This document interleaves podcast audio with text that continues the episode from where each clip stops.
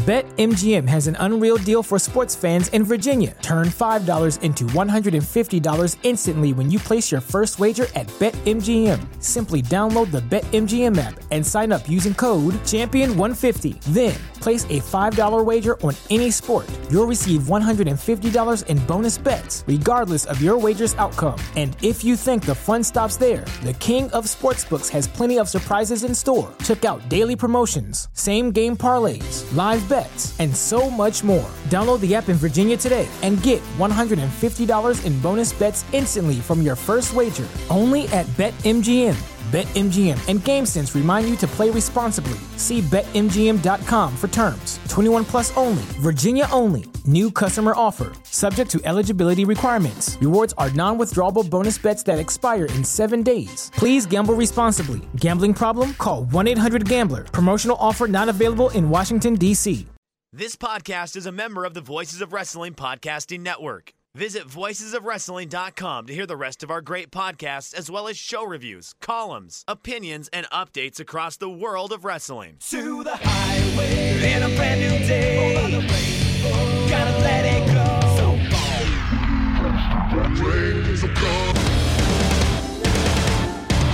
Fast to finger down. Stars tonight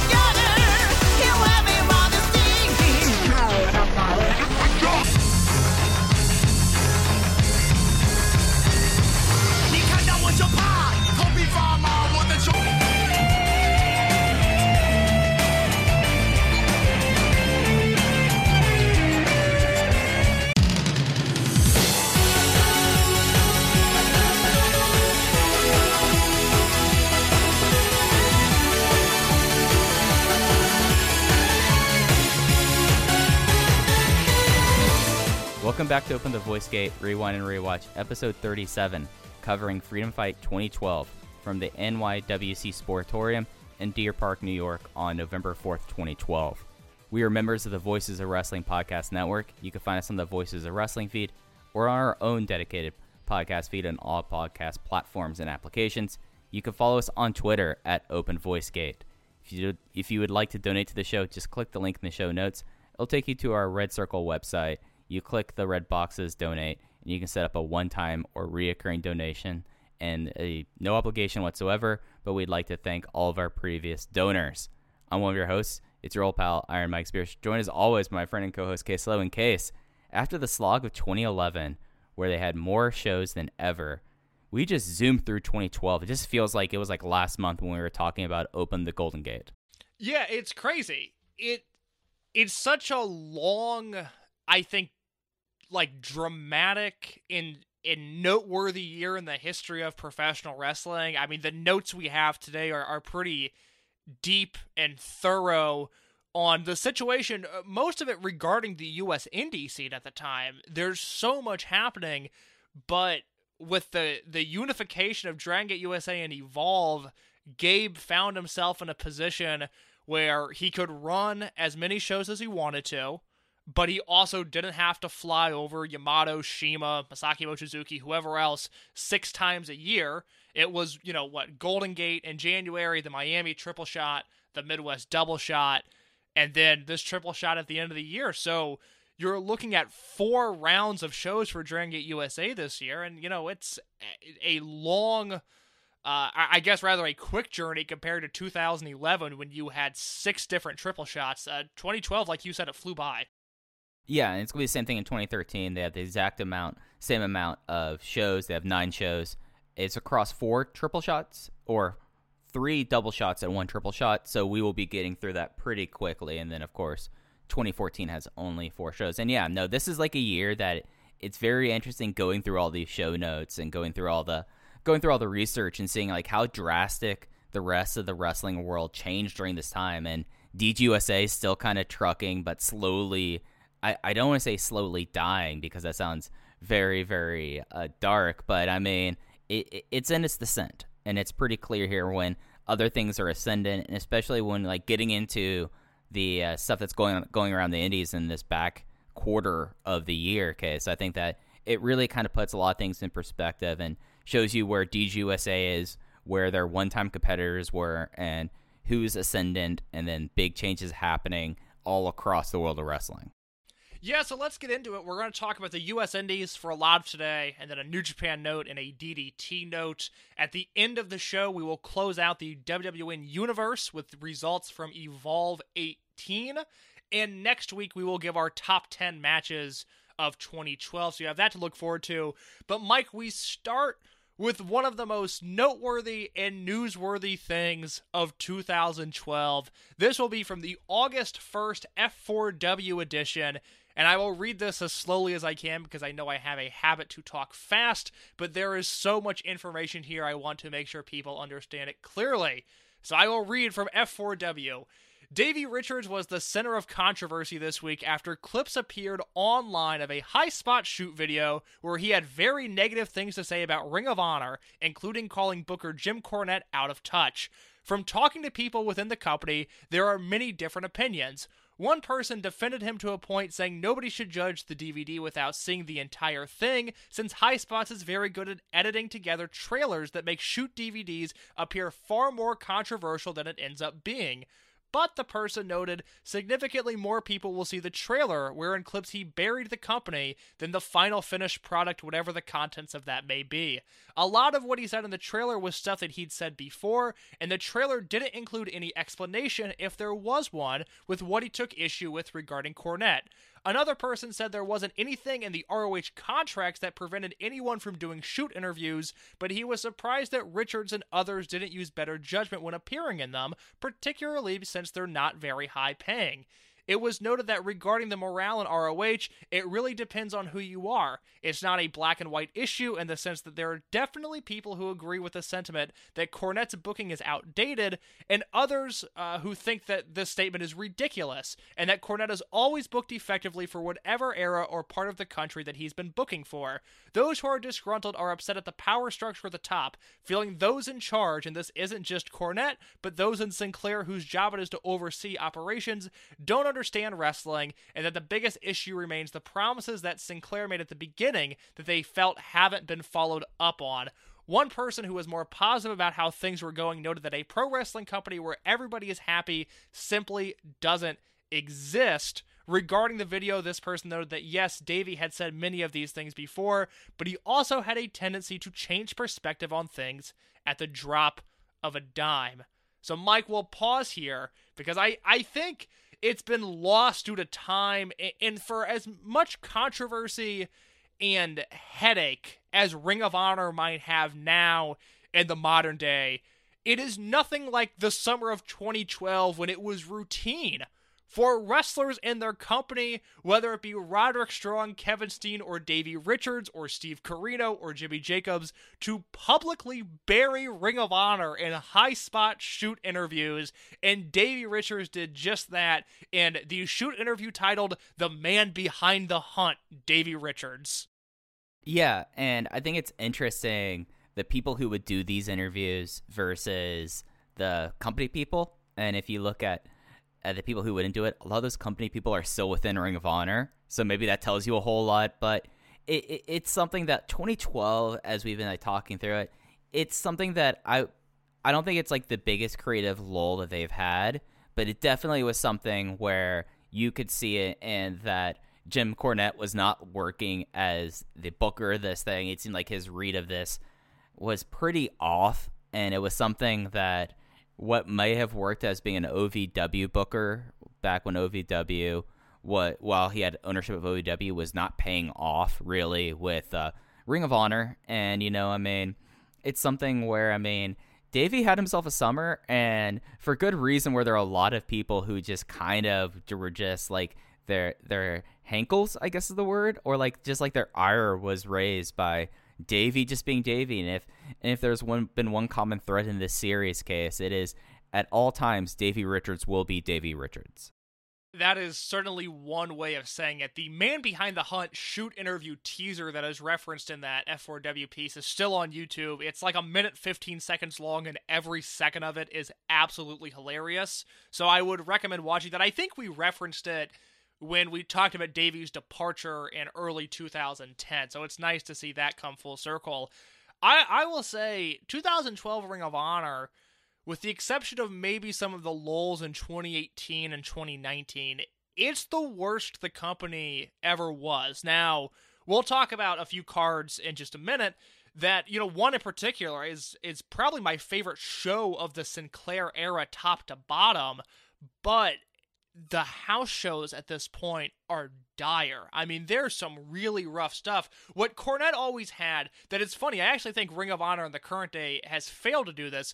Cornette could book a main event that people were intrigued by, and he could he could book a main event that felt big and monumental to some aspect, but at just these cards, I that 2012 is a really rough time. It's it's a company that feels like it's dying that has really poor aesthetic choices like 2012 ring of honor looks ugly from the in-ring presentation to the graphics it's just we're a year into Sinclair at this point, and I would be very annoyed if I was working for Ring of Honor because you hear this big television corporation is coming in to take over, and then you look at what their TV looks like at the time. I, I would be annoyed.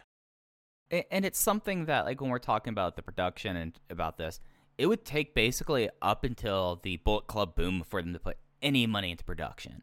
Like, to the extent of actually having a light rig versus using trusses and trees.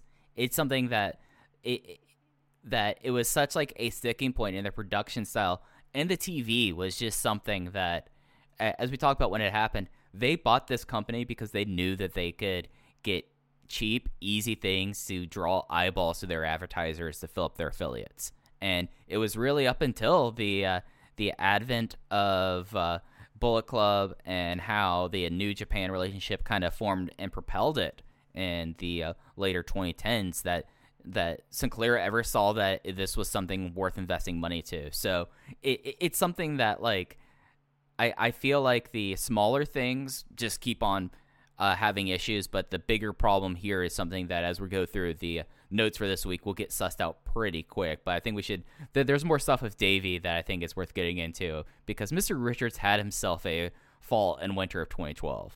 I will continue reading from that same F4W piece, and they say, but that's not all. Nathan Blogdit of Magnum Pro in Council Bluffs, Iowa, wrote to us about an incident at a three day series of shows this weekend. According to Blogdit, he had contacted Davey Richards, Kyle O'Reilly, and Tony Kozina, aka Team Ambition, to work a series of shows over the July 29th weekend. Blogdit said that all three showed up on time Friday, and Davey and his crew are notoriously late for many events, and were very professional and cordial with everyone. Saturday, a training seminar was scheduled to help offset some of the cost of bringing them in. All three were 30 minutes late, but texted the promoter to let them know, and nobody was bothered. Davey gave the students a lot of great advice, Blogdit said, but then began to bury many of the top stars to these up and coming kids. I'm sure it happens in all aspects of wrestling at times, Blogdit said, but what irked me is that he was taking time that these guys paid to learn to basically have his own little shoot interview. In the course of all of this, I overheard Davey tell the kids in the camp that it would be best for all of them to go, uh, it would be best for them to go all places and work for free just to get beat up and learn. Understandable in the sense of young guys just looking to branch out and get experience. However, in the exact same statement, Davey states, I don't work hard on these small indie shows like this, only to notice I was standing in earshot and heard every word. Immediate eye contact was made, and Davey fumbled around to save it by saying, except for tonight. This should have been a sign that things were not going to go correctly. That night at the show, Davey and the crew sat out by the sound table and openly criticized the show, the venue, and the talent very negatively within earshot of all the fans. Later, a match with Kozina and Ryan Kidd, who is a 16 year old, went awry. Nobody is saying exactly what happened, but Kozina told people that Kidd had disrespected him, and now it was time to teach him a lesson. Kozina proceeded to take liberties and stretch and shoot on a 16 year old kid just looking to get work with someone who could teach him some stuff about wrestling. Legit choking a minor on a couple of occasions, as well as very dangerously performing wrestling maneuvers that could have had a very negative impact on kids' health and well being. While all of this was going on, Davey Richards and Kyle O'Reilly stood in the backstage area and shouted respect numerous times, very vocally and very obnoxiously, to get their air quotes gimmick over. Or to just disrespect everything that was taking place. A YouTube video shows the two having what appears to be a combination pro wrestling match and a light no gi grappling match. Kozina applied a triangle at the end, and Kidd allegedly went unconscious.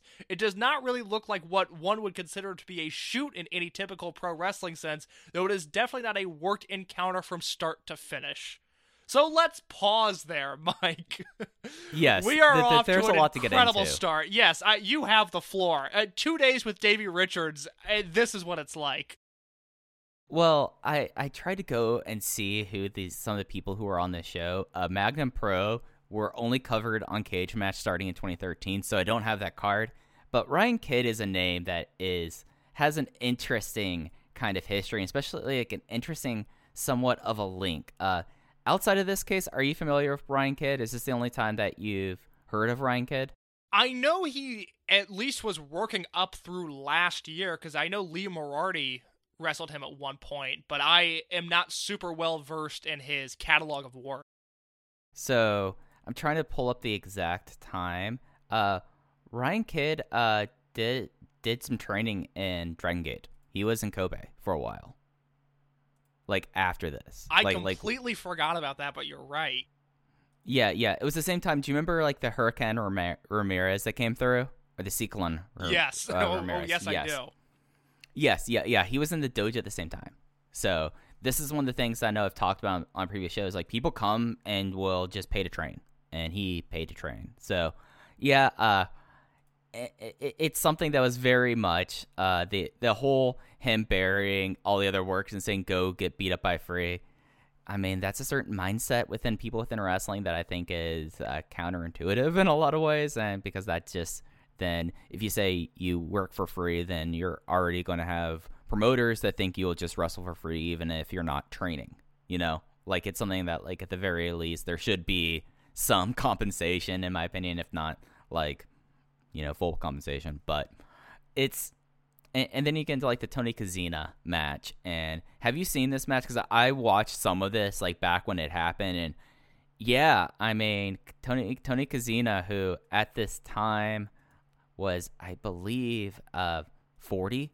Yeah, he was uh 42 at this time, beating up a 16 year old. Like there's no other way of putting it. He beat up a 16 year old for like this, and then choked him out. It was just one of those more kind of insane things to like watch and see happen. You're like, who does this? And then like you look at like who he's trained. I mean, he's someone who's trained by Billy Jack Haynes and Matt Bourne. So like he's someone that like came through a certain system in a way, but doing that to a 16 year old kid, and it's something that I think in a lot of ways has kind of followed him for the remainder of his career. And I think that's one of the reasons why, other than his age, that Tony Kozina now just trains. And I don't know if he's doing anything after leaving the Fale dojo, but he was one of the trainers there because that was kind of the work in wrestling this guy could get. Did you ever see this uh, shoot fight? No, I looked for it on YouTube today and it was not there. I know it's available on Smart Mark Video, but I have not made the purchase yet. Yeah, I don't blame you. But yeah, it's just one of those things that, I mean, this happening like back to back with Davey, and then even more so the thing happening on Sunday just kind of just went insane. And it's one of the more insane things that I believe that really kind of like lost to this. And I think that like, newer fans might not have heard of what you're about to read here, but it's one of the more like cavalier and insane things that have happened. And it's one of the reasons why Davey at this point really has like a deserved reputation. So let's get into Sunday when Blogdit said that it all came to a head. He said, "I informed the guys via text uh, the address of the show and that doors open at 3:30 p.m. and he sent that text at 9:16 a.m., giving the guys plenty of time to be where they were supposed to be for the day. At 1:54 p.m., I began to get text messages from Tony asking if the card could be changed to put all of them against four guys from APW so that they could lighten the workload. Apparently, Tony had dinged up his foot and Kyle had tweaked his back. As I was relaying info to the promoter, the promoter said he would be alright doing this, but since he didn't get what was agreed upon, he would appreciate it if they lowered the rate. Shortly after I replied to Tony, he said, We'll talk when we get there, and that was a little after 2 p.m. Between this time and the next time I got a text from Tony at 3:46 p.m., Tony begins texting with the promoter from Davey's phone. I was privy to all that was happening, uh, all that was being said, and the promoter went back and forth with Tony for over an hour and a half, numerous times stating that they were only 20 minutes away and things of that nature. First, Tony agreed to the original plan, then changed it again and said, No, we are going to do this, and things of that nature. The promoter tried coming up with many different ways to appeal to both the, the guys and make it feasible for him since he was not getting what he agreed upon. It was time for doors to open and the guys still weren't there. The APW promoter had a tough choice to make and he told them that they were no longer needed on the show and that they could just go home after being told that as doors were opening that they were 45 minutes away. Tony got in touch with me and stated that the promoter was trying to pull a fast one on them.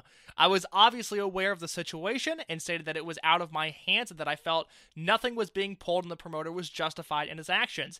At this point, Davey begins to start contacting me personally. I sent Davey to the promoter because I said again that it was out of my hands. Davey told the promoter numerous times that he is not allowed to cancel them and that he has no choice that they are coming to work and get paid. They showed up four minutes before the main event, which was then pushed forward to give these guys one last opportunity to do something because, quote, Davey couldn't just lose $300.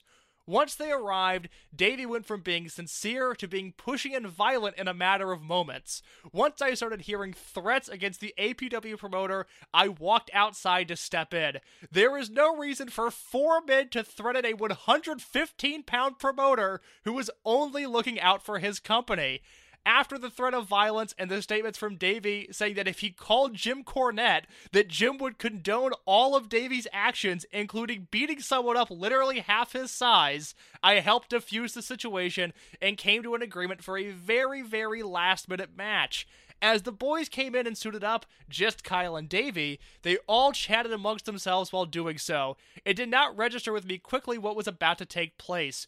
Tony was slowly carrying their bags to the vehicle in which the student was already at. We chatted with Davey really quick about the match details and figured out a finish.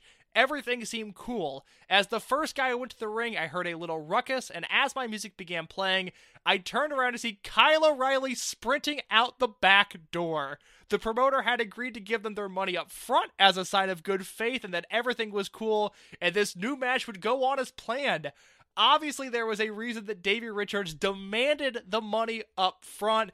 After all was said and done, the boys from Team Ambition have been making light and poking fun at the fact that they robbed the same people who work in the same business that they do. They cheated the fans, no matter how many were in the crowd.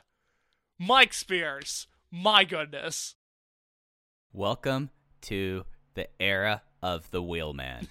this is one of the uh, the most car- like and I'll say this much one of the most carny things to have happened in, the, in like the last while, and it's just so nuts. To like like the way that like it, it as reading this like, like at what point if you were the promoter you're like oh something's not on the level I should just say just stick with it. we don't need you anymore we're good or you do your agreed upon matches like when they like were constantly saying they're 20 minutes away and it's clear it was a stalling tactic when they showed up when they say Davey couldn't just leave 300 lose $300 like there were so many things that that they were going to pull this thing. And I forget who like the student was at this time because Team Ambition were the three of them uh, O'Reilly, Kozina, and Richards, and like a student that I think completely has like drifted out of history. But what a wild story, and the introduction of why Tony Kozina has forever been called the Wheelman ever since.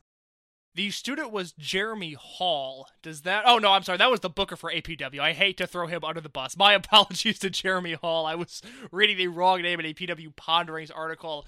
Uh, yes, Tony Kozina is forever the wheelman. I don't know what my favorite part of this is Davey Richards threatening to beat up a promoter, or Davey Richards justifying it by saying that Jim Cornette would be okay with it. The, the thing that should be contextualized is that it, the reason that he fought, the promoter fought to get Davey Richards on the show and to kind of bend over backwards for him, with the exception of Kevin Steen and El Generico, Davey Richards is the biggest star in the Indies at this point. That is why this was one such a big deal, but two, why the promoter was so forgiving and willing to give in to Davey because having Davey Richards on your show, I mean, Davey is has never been Chris Hero, who will work whatever show for whatever audience and will try his hardest. Davey has always been a little bit more selective with his bookings. He doesn't do a lot of jobs, and and for Davey to you know come to this promotion in Iowa, it was going to result in some more DVD or MP4 buys from Smart Mark at the time. So it meant something to the business to have Davey Richards on your show. And then we end up with the great Iowa heist. I should also note that uh, Kyle O'Reilly posted a blog the Monday afterward and essentially said, yeah, what the promoter said was true. Did we threaten his life? No. But his story is is pretty accurate. And from there, you know, Ring of Honor booking at the time had just split up Davey and Kyle. It was now transitioning into Kyle O'Reilly and Bobby Fish after Bobby Fish left Evolve. So we start seeing the the kayfabe breakup of Kyle O'Reilly and Davey Richards, but in a very real sense, uh, Kyle smartly, because I think Kyle is by all accounts one of the nicest people in the industry and i think he's one of the most talented people in the industry and i hate that he works where he does because now i just never watch him but he made a career decision to distance himself from davey richards after this i think the only place they consistently worked together after this incident was AAW, where they still teamed on a pretty regular basis through the end of of Davey working there. But yeah, that is the great Iowa heist. That is why if you ever hear the flagship uh, Rich Creation Joe Lanza talk about Tony Kozina, he is always the wheelman Tony Kozina, and it comes from the great Iowa heist, a an episode of of Dark Side of the Ring that I hope is made one day. Oh gosh, I just imagining just like Davey Richards at this point looking insane in five years, just uh, talking about this, having like no memory of it whatsoever, and then and then very straightly Kyle Riley like, yeah, no, I was young in the business and this happened and like this happened, and then Tony Kozina, wherever he is, have to sit down and talk to it, and then Nathan Bloggett, who uh, I believe he he I'm not gonna say who his gimmick is because I don't think that is a thing, but like he was a known wrestler at that time in the Midwest. But yeah, no, it's something that the Indies were in such a state in 2012 that e- even though we've talked about how Ring of Honor have been having these issues and talking about Dragon Gate USA having these issues, it was an overall lull in the whole entire industry that happened when when that most recent class of people all went to WWE, NXT starting up, and just in a way tapping out the indies in a way that would happen a lot back then, but it was slowly repopulating and that we don't really have in 2019, 2020. So it made sense with all this, but yeah, no, Kyle O'Reilly, because I feel like almost like soon after this, Kyle also moved out of St. Louis where they all were based in, because I know like that was one of the reasons why t- Team Ambition was things that they were all based around St. Louis. So it really was something that then since then, like I don't think there really has been much, if any, Kyle O'Reilly and Davey Richards interactions. I think. No, they they wrestle on a PWG show against one another in 2013, and I think that's the last one-on-one they had. I mean, Ring of Honor worked a program, you know, Red Dragon versus American Wolves for most of 2013 until Davey finally exits the company, but it is very clear that Kyle made a personal decision to say, "Hey, maybe not this guy uh, after this. But but Mike, that's not all the Davey Richards news we have. October 23rd, Wrestling Observer newsletter. There was an issue with Davey Richards and Future Shock Wrestling in England. When Richards did his tour of the UK a few months back, he wrestled for the uh, wrestled for the promotion against its champion Jack Gallagher. During the match, there was an accident and Gallagher ended up being knocked out. Richards, to save the match, had no real choice but to pin Gallagher and win the championship. It wasn't what they wanted to do, but it was understood that it was the only real option at the moment. Richards agreed to come back and drop the title. Their owner, Dave Pownell, claimed Richards pulled out two days before the planned rematch, saying that he wasn't going to get on the plane for anything less than twice the agreed fee.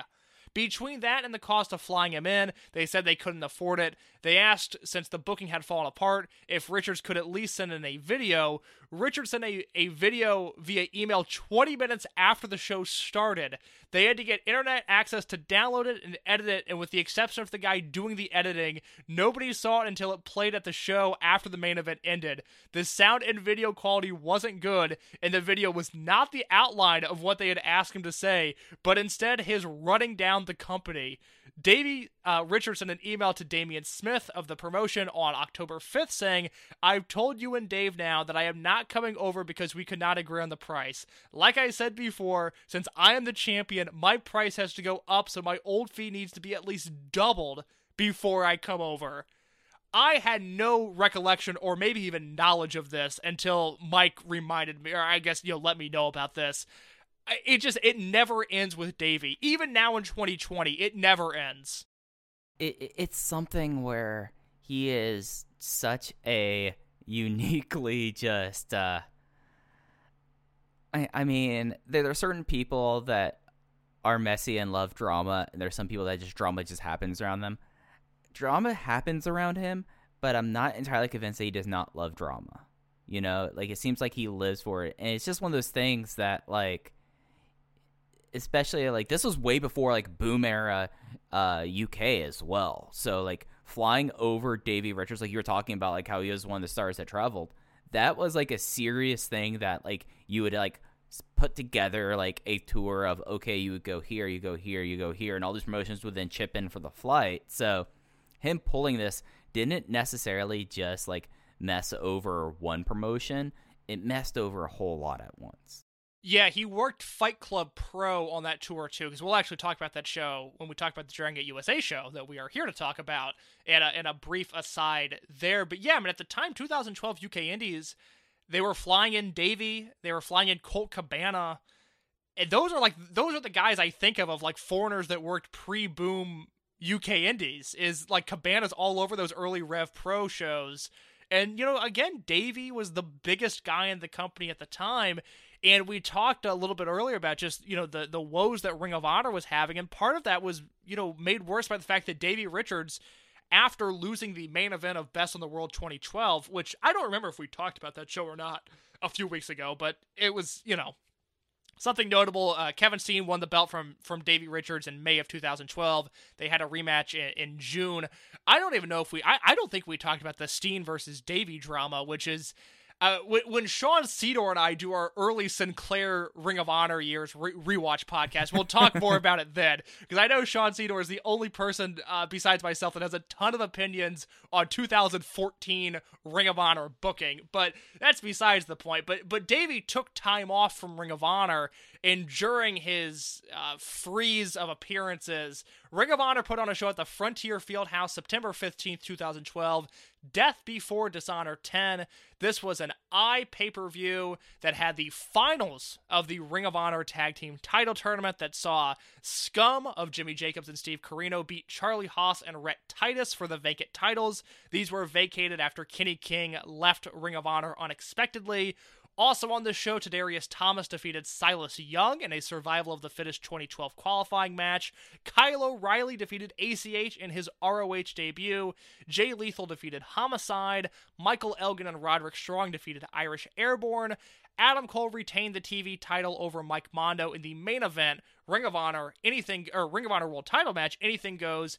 Kevin Steen beats Ring of Honor. This was a bad show on paper, and it was made worse by the fact that Ring of Honor had tremendous eye pay per view issues on this show.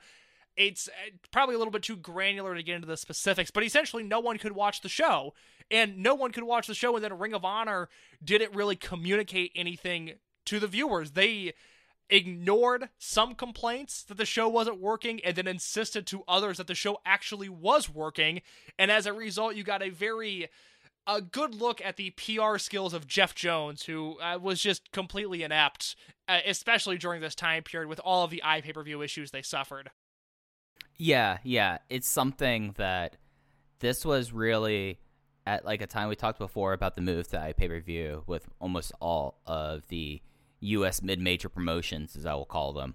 And it Ring of Honor, it took probably actually until like 2014, 2015 for them to actually be consistent in their pay per views and their eye pay per views. And, you know, they really butchered it here. And it's something that going through the notes, I don't always put it in every time, but there's constant things about like, oh, yeah, there were complaints about the Ring of Honor eye pay per view.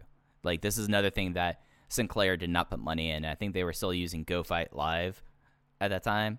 And I, they I think it was for this show that they went to a Ring of Honor based streaming platform and they got away from Go Fight Live and I think they ran six eye pay per views in 2012 and the first no i think they ran this was the sixth i-per-view they had run up to this point and four out of the six had had major streaming issues because they had issues wrestlemania weekend they had issues for border wars in toronto i mean it was just it was a disaster and it killed the business you know we talked when ring of honor first went on i-pay-per-view which i think was final battle 2009 or 2010 i think 2009 and I think it was 2009. Yeah. yeah, and at the time, you know, the buys weren't, you know, were a little over a thousand, but it was considered a, a relative success. And now you're seeing Ring of Honor iPay per views that are trickling in at 500 buys, and it's just because people did not trust not only the platform that they were being streamed on, but also the product, and that is made worse. One, there's a note here that the Young Bucks, who haven't been used hardly at all, have their contracts expiring at the end of September of 2012 for Ring of Honor, and also the November 16th F4W when Jim Cornette stepped down as Booker of Ring of Honor following a meeting in Rahway, New Jersey this week. He'll be replaced by Delirious, who had been working with him as an assistant and creative, and who was, prior to the move to Sinclair, the head booker of the company. The word from the ROH side is that Cornette chose to step out of the spotlight, but will still be heavily involved with the company in terms of working on the production side, helping with formats, offering ideas, etc. He's not only taking a step back as head booker, but is also being written off of TV. The angle has already been shot and involves Jay Lethal going berserk and accidentally injuring him following a match with Kevin Steen this weekend that got out of control. In quotes, we're just told Cornette we're, we're told Cornette takes one hell of a bump in his swan song, and that news was uh, rendered useless two weeks later as Cornette quit Ring of Honor after an outburst on November 3rd at the ROH television tapings. At the tapings, Steve Corino suffered an injury, and no ROH officials were still at the venue to be able to pay for Corino's immediate medical attention or even arrange for an ambulance to be called. This left Corino in pain for hours, and Cornette to be the only person there with enough power to handle the situation. And then Cornette would quickly either be uh, resolved of his duties or relieved of his duties, rather, or quit, depending on who you ask. But it was the end of a very, very stressful and just painful era of Ring of Honor. Yeah, yeah, and it's something that you know, it's the start of like when when Cornette finally leaves. It's the start of seeing the pieces that kind of come together, and by 2013 and 2014, you will start seeing Ring of Honor ascendant, like truly ascendant, like not like okay, they're clearly out ahead of Dragon Gate USA, they're ahead of Gabe, they're at a position where they can say, "Hey, Gabe, do you want to come back here?" No, they're at a point at that at that juncture where it's like, why would they? So it, it, it's something where like Cornette seems like to be the last domino to fall to kind of start with this, and then you know, I mean, 2013 things would start getting a little better. I mean, they, they ended the year strong in 2012, but then by the end of 2013 and then 2014, and then as the relationship with New Japan developed, that was the that was one of the big stimuluses to its ascendancy to the point where it was a number two promotion in America for at least 2018 2019. The good news is that on October 13th, 2012, from Ontario, Canada, Ring of Honor put on Glory by Honor 2012, a card that featured the CNC Wrestle Factory beating the Bravado Brothers, Mike Bennett defeating Mike Mondo, the world's greatest tag team defeating BJ Whitmer and Rhett Titus, Jay Lethal defeating Davey Richards, Tadarius Thomas defeating Rhino. That is a very 2012 match. TD Thomas over Rhino. ROH television title, Adam Cole defeats Eddie Edwards. The tag team belts were defended by Corino and Jacobs as they win over the Briscoe brothers. And in the main event, 31 minutes and 30 seconds, Kevin Steen defeats Michael Elgin to retain the Ring of Honor World title.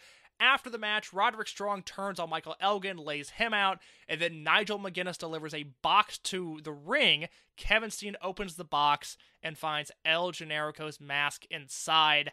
I said earlier this is my f- one of my favorite shows of the Sinclair era of Ring of Honor. It's not their strongest show top to bottom, but it was a show that one had no eye pay per view issues. Two, that Jay Lethal versus David Richards match, at least in mid 2010 eyes, was incredible. And I say to this day, the best match in Ring of Honor Sinclair era history is Kevin Steen versus Michael Elgin on this show. Four and three quarters from me. I adore that match, and it's it's a real high point. This was a much needed uh, step in the right direction for Ring of Honor at the time. Yeah, yeah, and it, you, start seeing people like Elgin get the step forward. I mean, the the Davey versus Jay Lethal. I mean, that was one of the major like matches that kind of like started Jay Lethal's rise, and it started to feel at least like here that Delirious got together a coherent promotion where there was a lot of just discordant things. Like Rhino is still around here, but Rhino won't be around in Ring of Honor for a whole long lot longer. But you started to see like a promotion that was kind of getting their act together in a lot of ways, and I mean that kind of continued through the end of 2012 for them. We will quickly round out Ring of Honor here. Final Battle 2012 from the Hammerstein Ballroom. This is another show that uh, appears by the notes to have no eye pay per view issues. I remember watching this show live. This was my first Ring of Honor iPay per view. I remember being really, really excited for this show and then just thinking it was okay. As we go down the card, Roderick Strong defeats Michael Elgin in the opener, Jay, Le- Jay Lethal defeats Rhino, RD Evans defeats Prince Nana in an Embassy Explodes match. New York City Street Fight, the world's greatest tag team, defeat BJ Whitmer and Rhett Titus. This is the show where BJ Whitmer took a belly to belly from the top rope through a table and went neck first through said table. Mike Bennett defeated Jerry Lynn in his final Ring of Honor match. The American Wolves defeated the Bobby Fish and Kyle O'Reilly Red Dragon team. Non title match, Matt Hardy beat Adam Cole. ROH World Tag Team Sudden Death Rules three way match with the Briscoes winning the belts over the CNC Wrestle Factory and Scum. In the main event, Kevin Steen defeats El Generico in a Ring of Honor ladder war. Not a great final battle, but I do feel like the Steen versus Generico match is really memorable. Yeah, yeah, that it's real memorable, and of course you're starting to see like the true formation of Red Dragon in this. Like they were teaming, I think, like what for like a month before this. Yeah, they, they had match. pretty pretty newly formed at that point. Right. So I mean, again, like they're getting like their pieces together that we will really see in 2013 and into 2014 that things would just start to really take off for them. And I mean, I remember like that ladder war, like that was like considering the time and considering like the the shape of Kevin Steen at that time, like for a guy of his size, Steen was doing some crazy stuff and taking some insane bumps during that ladder war. Yeah, Steen's Ring of Honor World Title run. I mean, he really put all of his effort into it, and it's really just you can tell Cornette doesn't really know what to do with Kevin Steen, which I don't know how that's possible, but he didn't. And I think the quality of the stories that Steen was involved with were lacking during his world title run, but the match quality, for the most part, was pretty high, and Ladder War was a peak, uh, one of the peaks in that world Yeah, title absolutely. run. Yeah. Uh, as for the other U.S. Indies, it's not all bad. I quickly want to talk about PWG because this is, to me, this is the golden era of PWG. This is, I, I think, other than Chikara, they're the hottest thing on the Indies at the time. But it's pre PWG boom, and and by the time PWG really blows up, I'm already uh, waning interest a little bit. It is 2012 and 2013 that I really love, and we're going to talk about the Battle of Los Angeles and failure to communicate real quick. 2012 Bola saw the opening round matches of TJP defeating Joey Ryan, Sami Callihan defeating Willie Mack, Roderick Strong defeating Drake Younger, Ricochet beating Kevin Steen, Michael Elgin beating Davey Richards in a rematch from the Ring of Honor Miami show, Eddie Edwards defeating Kyle O'Reilly, Brian Cage defeating B-Boy, and in the main event, Adam Cole defeats El Generico. That leads to night two, where Sami Callihan defeated TJP, Ricochet defeated Roderick Strong, Michael Elgin defeated Brian Cage, and Adam Cole defeated Eddie Edwards in the quarterfinals.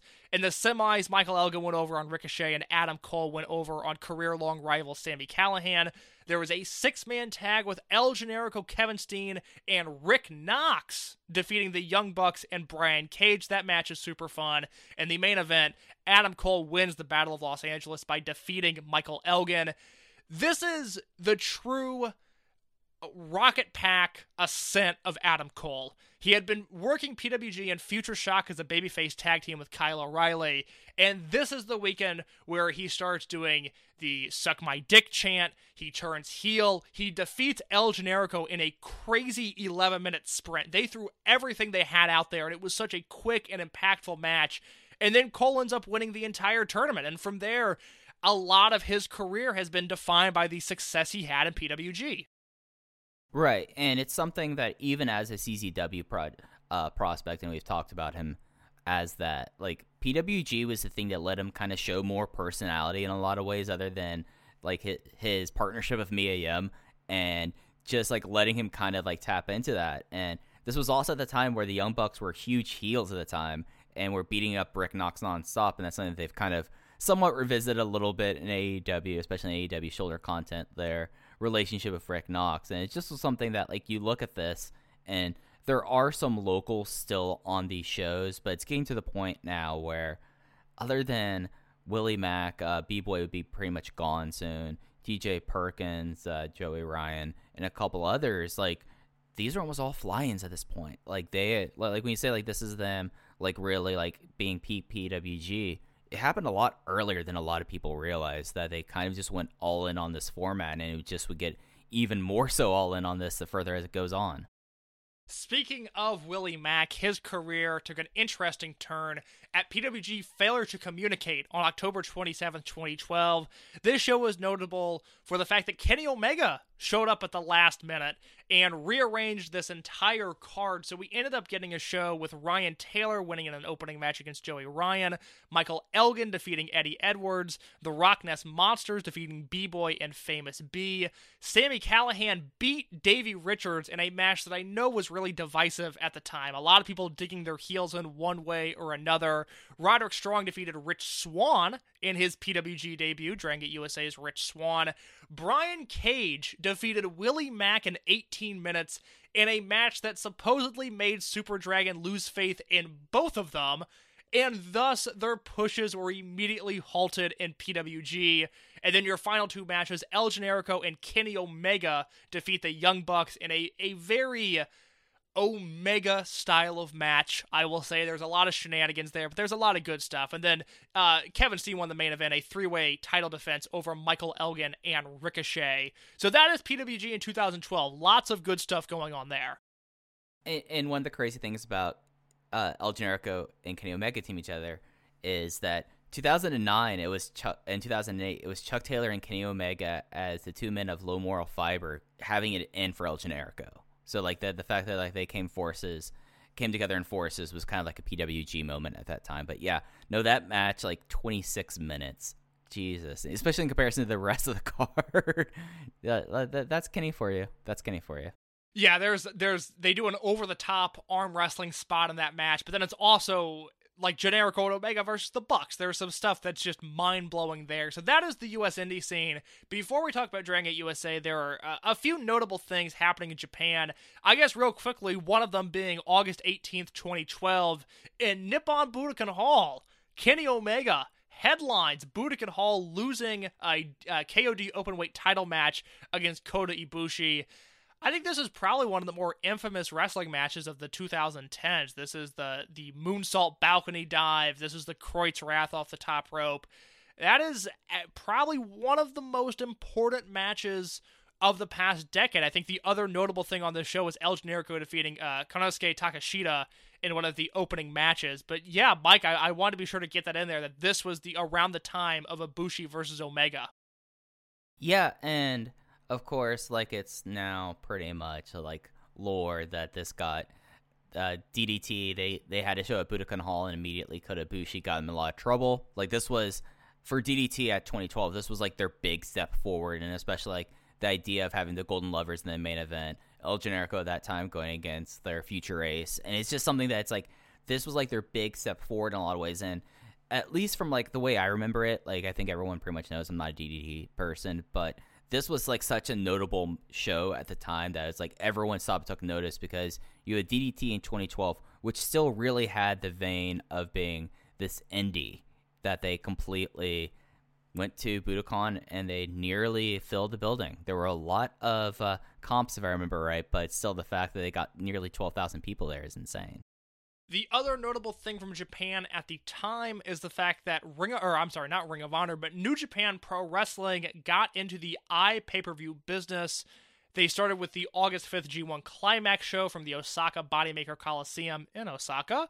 And that show had Yuji Nagata versus Yujiro Takahashi, MVP versus Rush, Hiroshi Tenzan versus Lance Archer, Karl Anderson versus Shelton Benjamin, Toru Yano versus Minoru Suzuki, Togi Makabe versus Tetsuya Naito, and uh, Kazuchika Okada versus Shinsuke Nakamura, and Hiroshi Tanahashi versus Naomichi Marufuji. So Ring of Honor, I said Ring of Honor again. New Japan Pro Wrestling, they get into the i pay per view business. Mike, my understanding was this show was only available in Japan. Do you want to talk about the i pay per view rollout of New Japan at the time?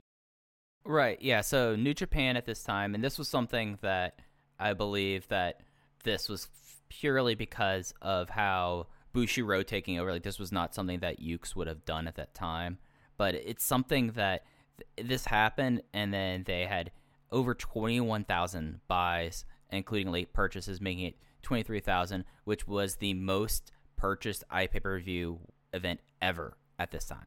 It's just insane. It's just one of those things that when they did this, like especially with how ja- in Japan you consume culture, it made a lot of sense for them to really do that. And I mean, it, the pay per view market was so nascent at this time. Like WWE did have iPay per views; they did offer like a direct iPay per view thing, but it did like less than ten thousand buys over 2011, 2012, and it just was like such a big thing. Also because at this time, like New Japan was in a terrible TV slot.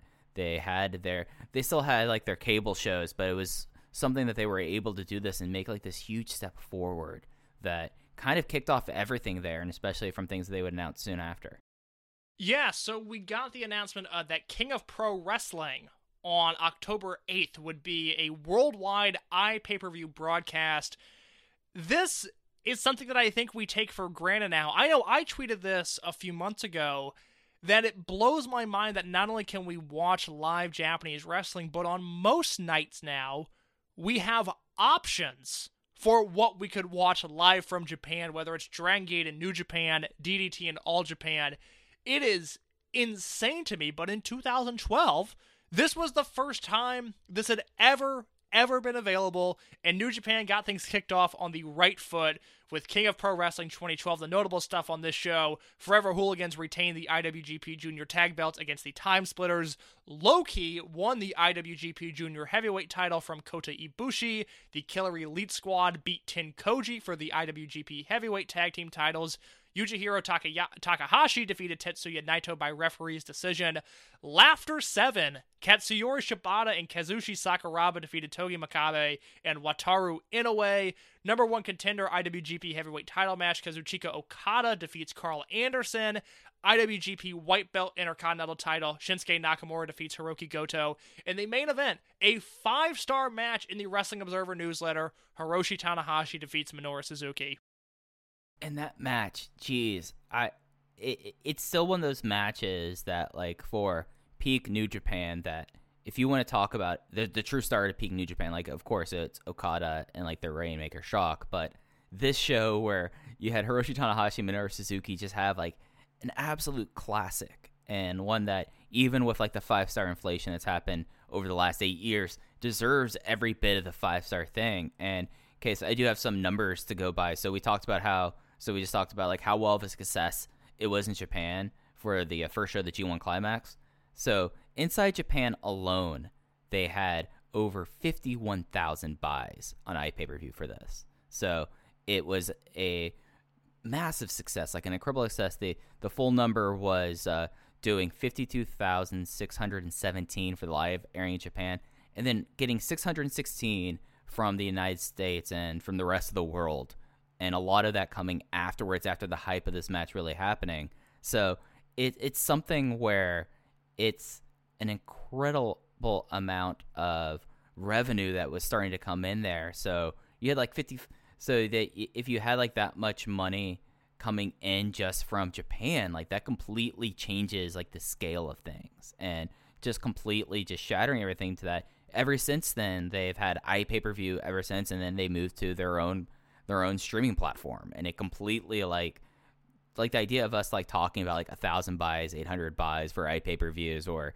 pay per views for Dragon Gate USA, and then New Japan comes along and just shows up. And if they didn't do this ma- this crazy amount of buys within Japan when they only drew seven thousand to Sumo Hall, so it was not even a sellout at Sumo Hall. I think we would probably be looking at a completely different landscape as it as it pertains to internet distribution and how we watch wrestling today. Like this show is that important.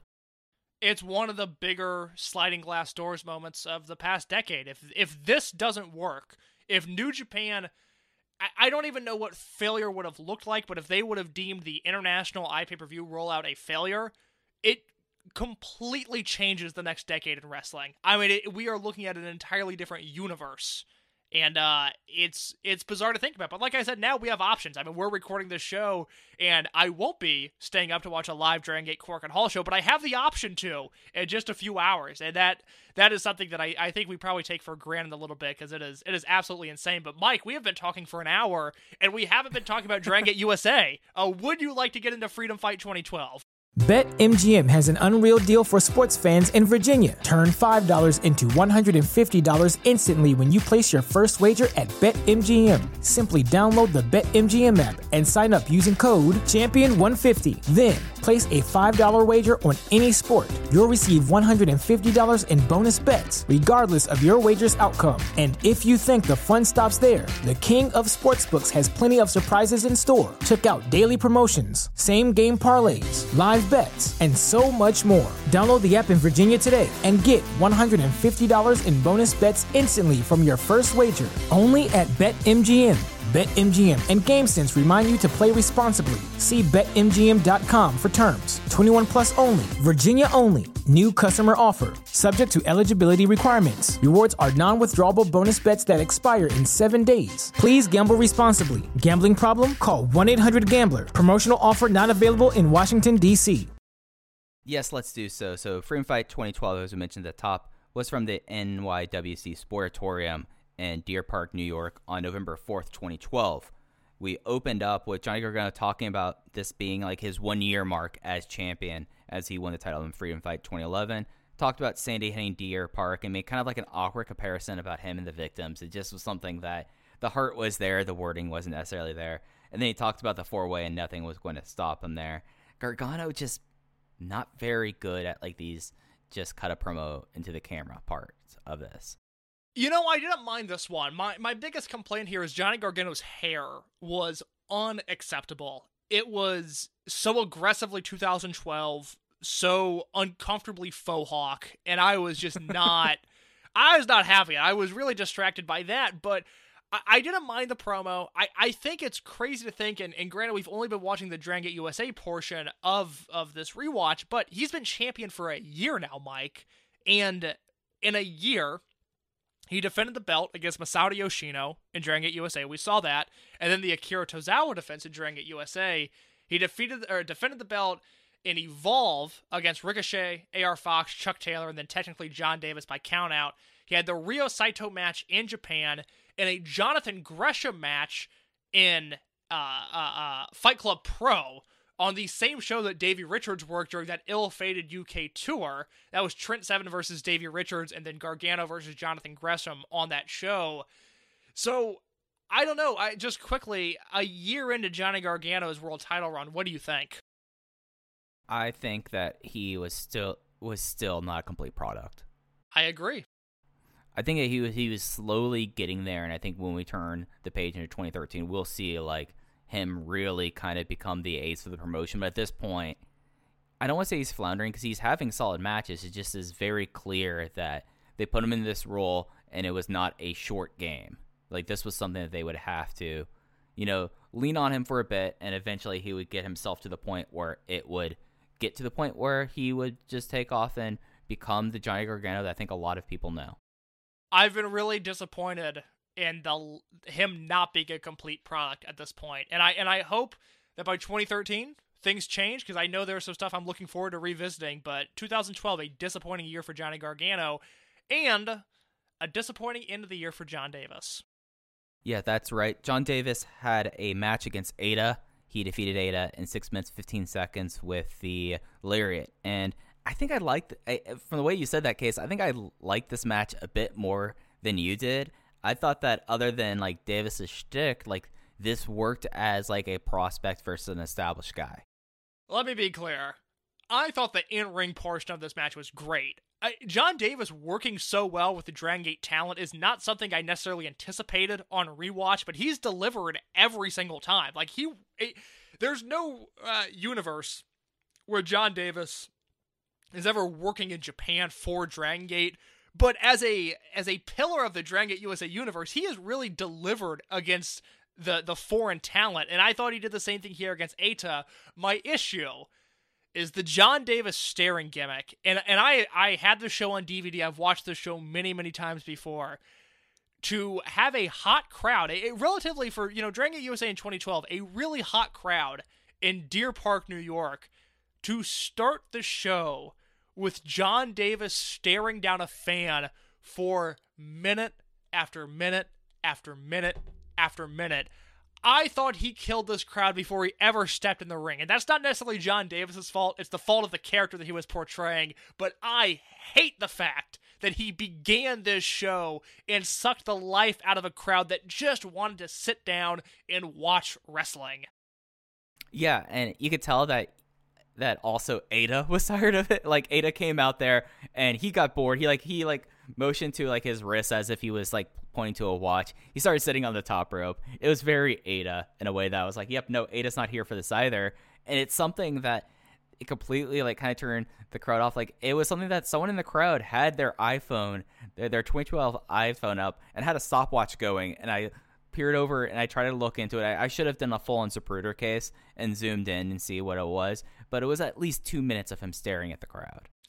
It's just I, I don't know what this accomplishes other than go away heat. Like I just don't know what the what the ideal scenario for John Davis staring at a fan is. What is the crowd supposed to get out of this? I just don't know. If you ask Gabe when he was coming up with this idea, or I'm, I'm assuming Gabe came up with it, or maybe I'm you know mislabeling him here, but what's the best case scenario that happens when John Davis stares at a guy?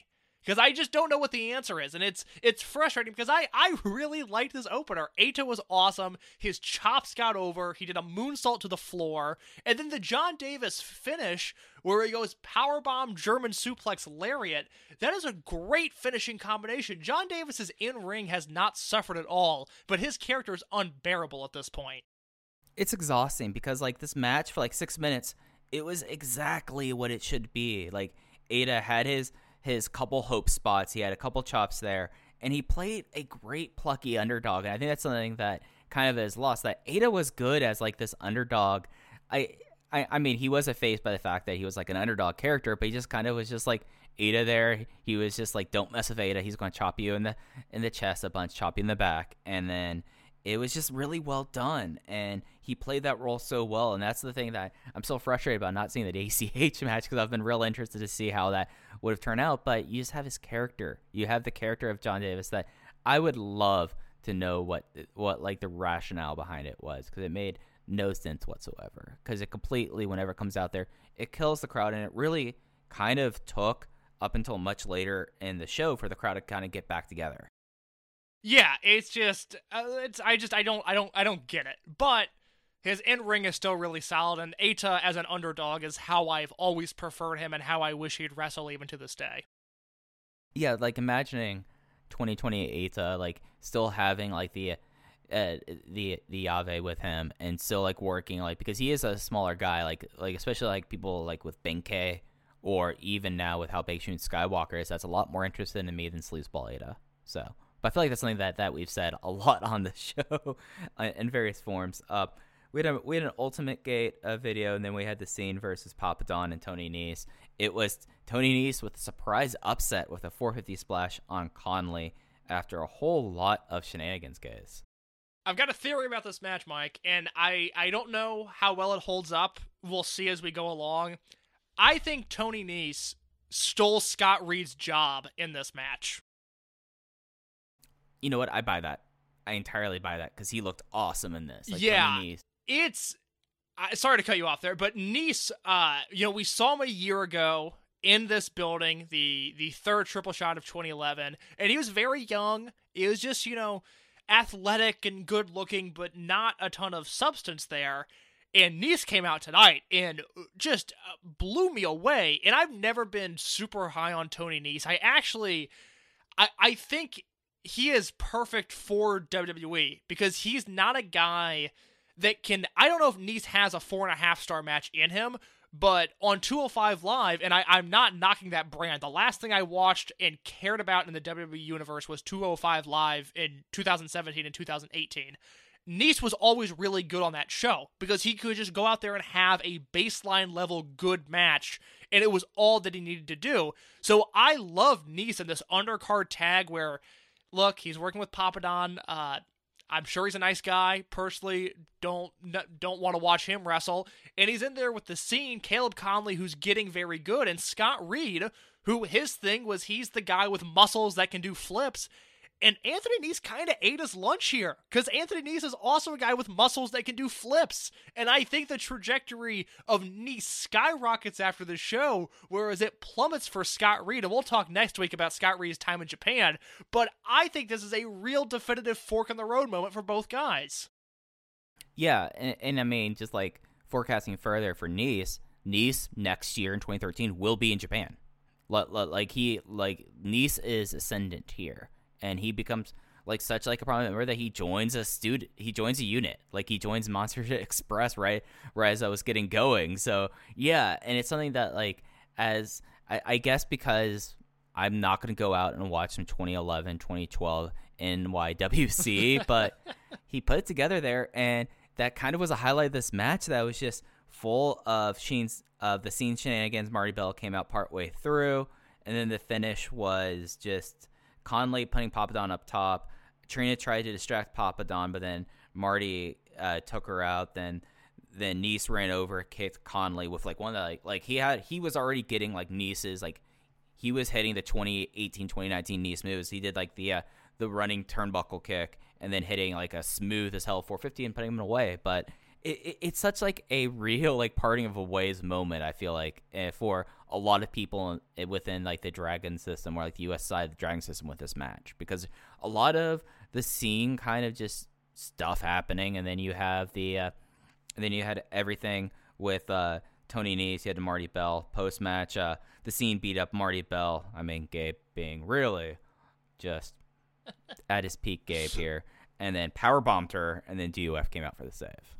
Yeah, I, all I know is that Larry Dallas ended up without a shirt on in that post match, and I'm not sure how that happened. I just, I, I don't think I was even on my phone. I just looked at the screen and focused for a No, second. And I was like, Larry Dallas doesn't have a shirt on. I, why, why?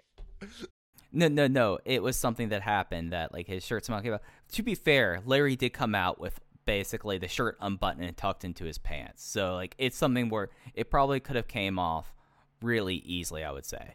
I, it's not a knock on Larry Dallas. He looked all right. It was just I don't know if it was needed for this angle.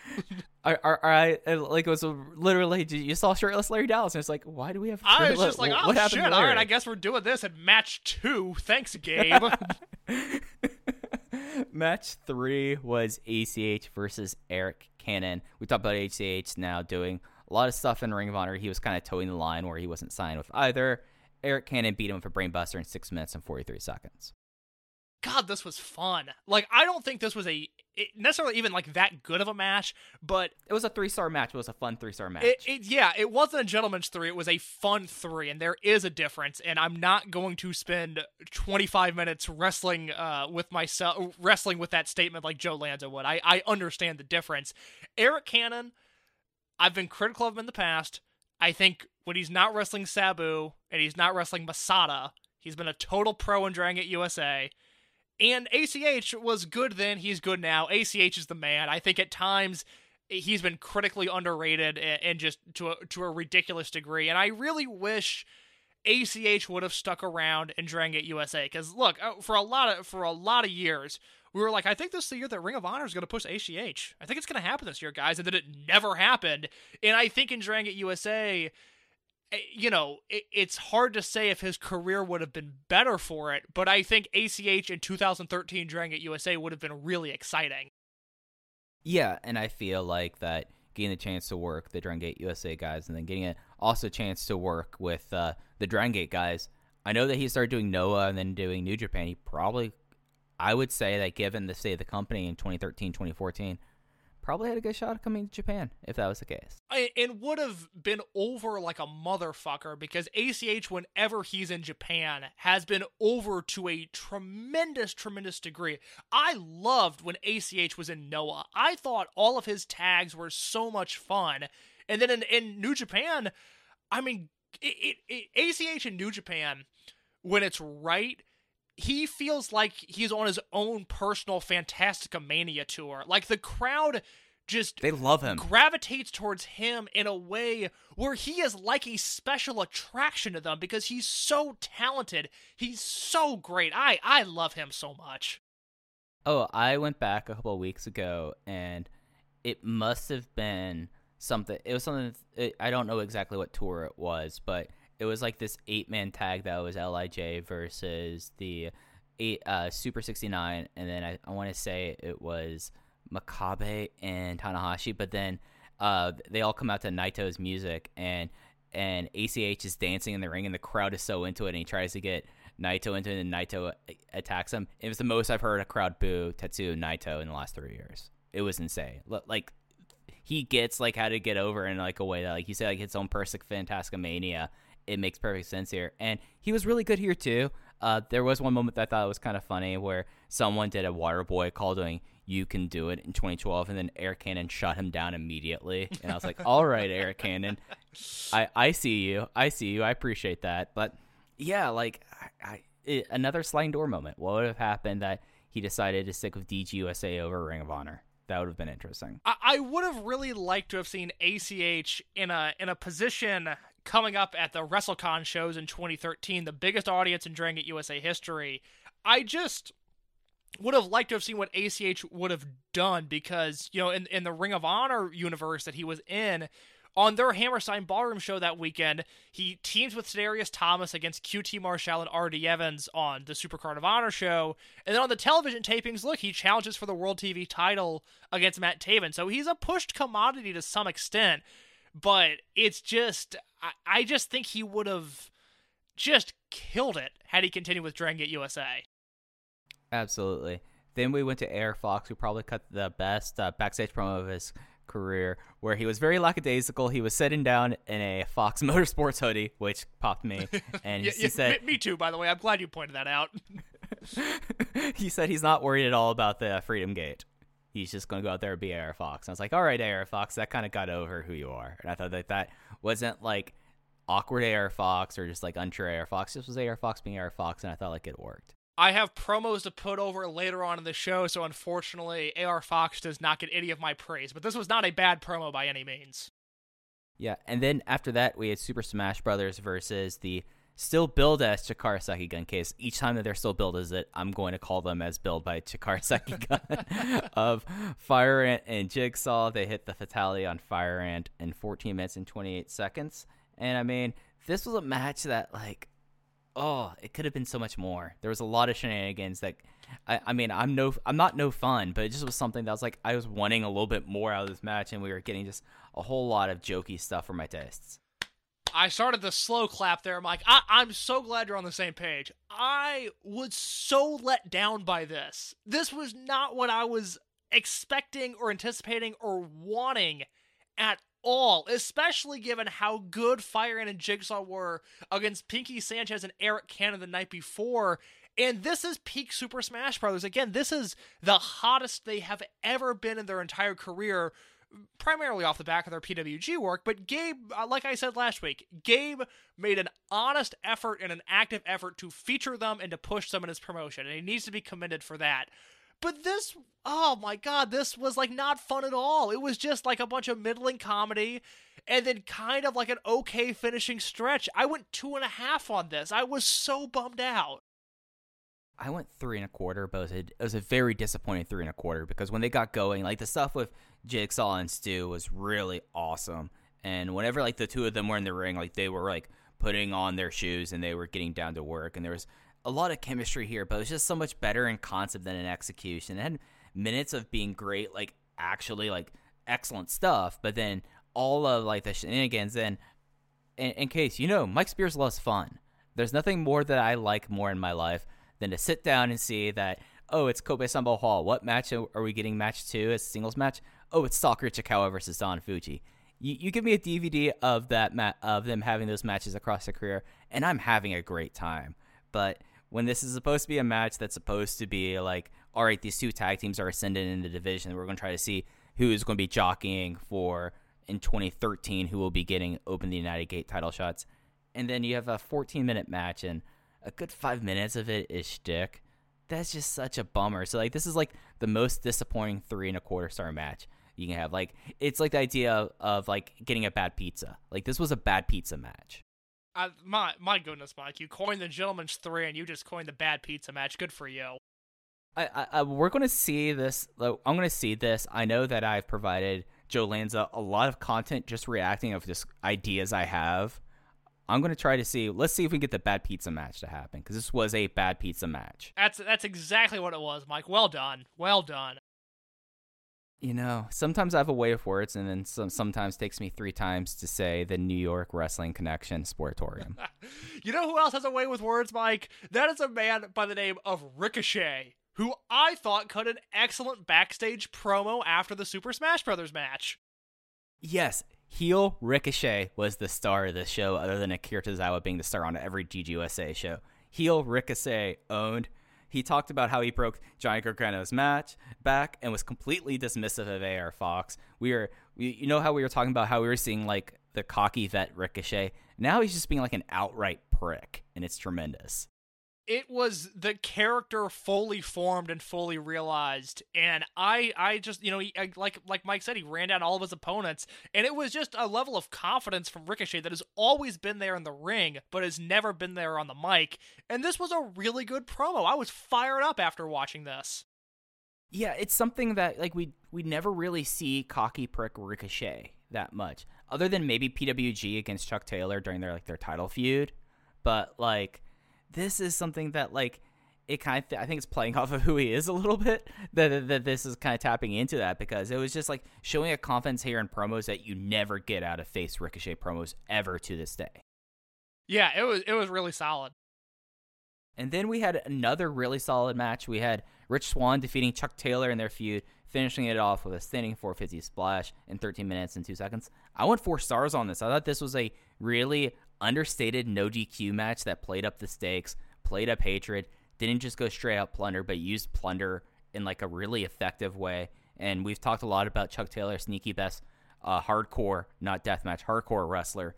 And we had this here in 2012 and i thought that this like exceeded like my expectations going in. And i thought like that rich swann in this was excellent as well. And i thought that this was this was like a moment where the crowd started perking up because they went for this in this no dq match Chuck Taylor, I, think he's become so underrated at Plunder that he's now properly rated. I think enough people get the picture. Rich Swann, however, is an underrated Plunder guy. He's always good in matches like this.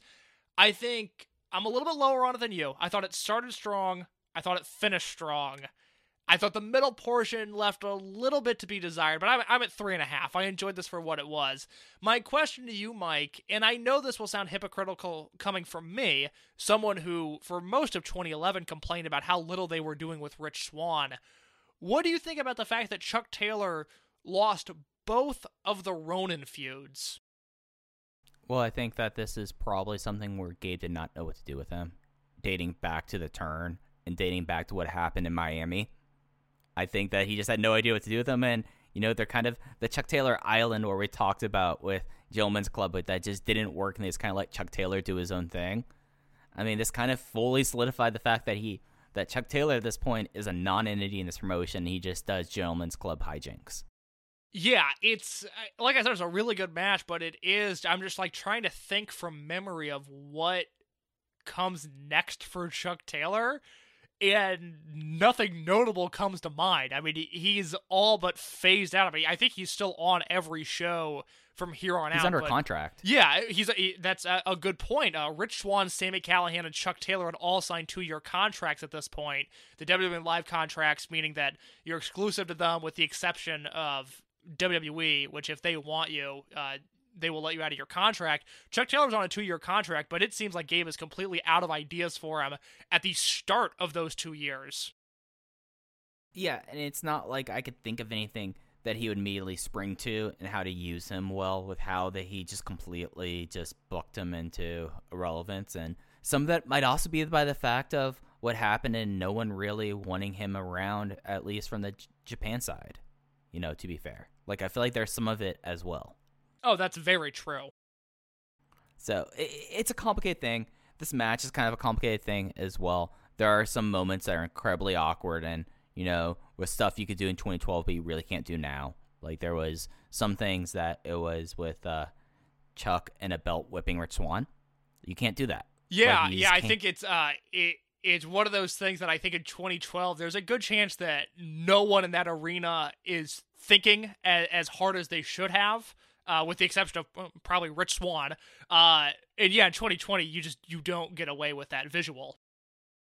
Yeah, yeah, no, it's something that I mean, someone in the arena said you can't do that. That's racist. Mm, well, Like, there, was there you who's- go. Ah, so one one of those radicals in 2012. I, I mean, you, you know, like they completely like pointed out what it was, and the finish here though, like after it kind of got back into the finish here was something really cool. So, uh, Chuck was about to put him through a chair with an awful waffle. He then what what ha off the top rope. Then he did like an, a no touch, his no touch turnbuckle Rana into the chair. Did a bad chair shot, then doing a 450. Like this was a match that like if they had a much more coherent middle, like there was like this awesome parts where like Chuck Taylor found a screwdriver and was like trying to claw at Rich Swann. That I feel like in a way that like that's about as hardcore as you can really get into DGUSA, and then making it work. But he did it in a way that it was exceptional. Then you had like Colonel Angus come out partway through, just get clocked and get his belt taken off, and then the belt shots we were talking, the the whipping that we were talking about earlier. And then it kind of came together that there, if this had a more coherent middle section that wasn't as awkward and wasn't as like something that like they got away with in 2012 that you can get away with now, probably could have been like one of those sneaky 2012 match of the year contenders. But it just ended up being great in my mind. Rich Swann, sneaky great plunder guy. Yep, and, and talking about sneaky, uh, great people at a certain thing. Next up, we had CIMA versus Sami Callihan. There was a DG, there was a WWN live video between this. I mean, it's getting to a point where I'll mark the uh, the pay per views and the shows that they're putting on DVD, but not the uh, the their advertising. But that was in the cut. But was CIMA versus Sami Callihan. CIMA won in 14 minutes and 59 seconds with a Meteora. In case, how do you think of, CIMA as a sneaky good brawler? Because that's what this match was to me, and I thought that that that he tapped into it on not something you see a lot out of CIMA, where he wrestles with a lot of hatred, but Sami Callihan either like aggravated him or like he was like, okay, we're gonna go hard in this match, and I came away kind of impressed with that. Yeah, Sami Callihan aggravating a Japanese guy. That's never happened before. Uh you're completely right. CIMA is a great brawler on just the idea that he gets hatred across so well. I had seen this match many times. I love this match. I- I'm curious, Mike, uh, the arbitrary star rating, what do you have for this match? Four and a quarter, I adored it. Damn. All right, you're higher than I had it right at four stars. It's just, it's so crisp. Everything they did, just perfectly executed. I am so glad that this era of Sami Callihan holds up really well because, you know, I've, I've said before on the show, I was a really big fan of him prior to signing with WWE. And I love when CIMA gets challenged like this, and I don't know if CIMA likes it, but I love the fact that Callihan really, you know, stepped up to the plate, similar to what Callihan did with Naruki Doi. Like, if Doi's going to hit hard, Callihan is going to come back and hit hard, and CIMA did the same thing, and Callihan returned in kind. And, you know, there's one specific moment, uh, CIMA's, you know, resting on the barricade, and Callihan, he spit in his hand, which was disgusting, but then Callihan hits that running chop that he does, and he really lit into CIMA. And I think the match changed tone at that point, and CIMA realized, like, oh, this is okay, this is what it's gonna be. And yeah, I mean, I look, I would not want to be on the wrong side of CIMA in a wrestling ring. I mean, that dude seems like he can kill you. And just he and Callihan going back and forth, I just I I love this. Yeah, yeah. Uh, Ardo Cal, who we've been kind of like Ar- Ardo Cal, Cal being here instead of Lenny Leonard, you know, it's something that, I mean, he gave the college try over this weekend, and you know, some things were good, some things were bad. He had probably one of my favorite lines, just like randomly throwing out there, which embodies Sami Callihan as a Southern Ohio man. You know how I'm fascinated by the Ohio River Valley case. Like it's one of those things that I find incredibly interesting. I have a lot of family up there, but he has this peak so- Southern Ohio man saying, Bellefontaine, Ohio, where Sami Callihan is from, is one of the easiest places in North America to kill someone. Great line. Ju- that just popped me enough for me to write it straight in my notes. I But- can't believe Callihan didn't put that on a T-shirt. That is pretty funny. Yeah, yeah, but no, I just thought like that that these guys really kind of worked well together in a way that, like as you're saying, like CIMA, if you take him off, he's going to hit you back. And as we've seen a lot of times, especially in 2020, that's happened to him. But this, it kind of worked together in a flowing match that I ended up pretty much adoring, and it's something that I did was not prepared for. For as contemptible of a human being as Sami Callihan is, that I ended up really enjoying this match. It, it wouldn't have happened for a number of reasons. Uh, partially Callihan's relationship with Big Japan. I also just don't think, even if that wasn't on the table, I don't think we're getting a DUF tour of Japan in any universe.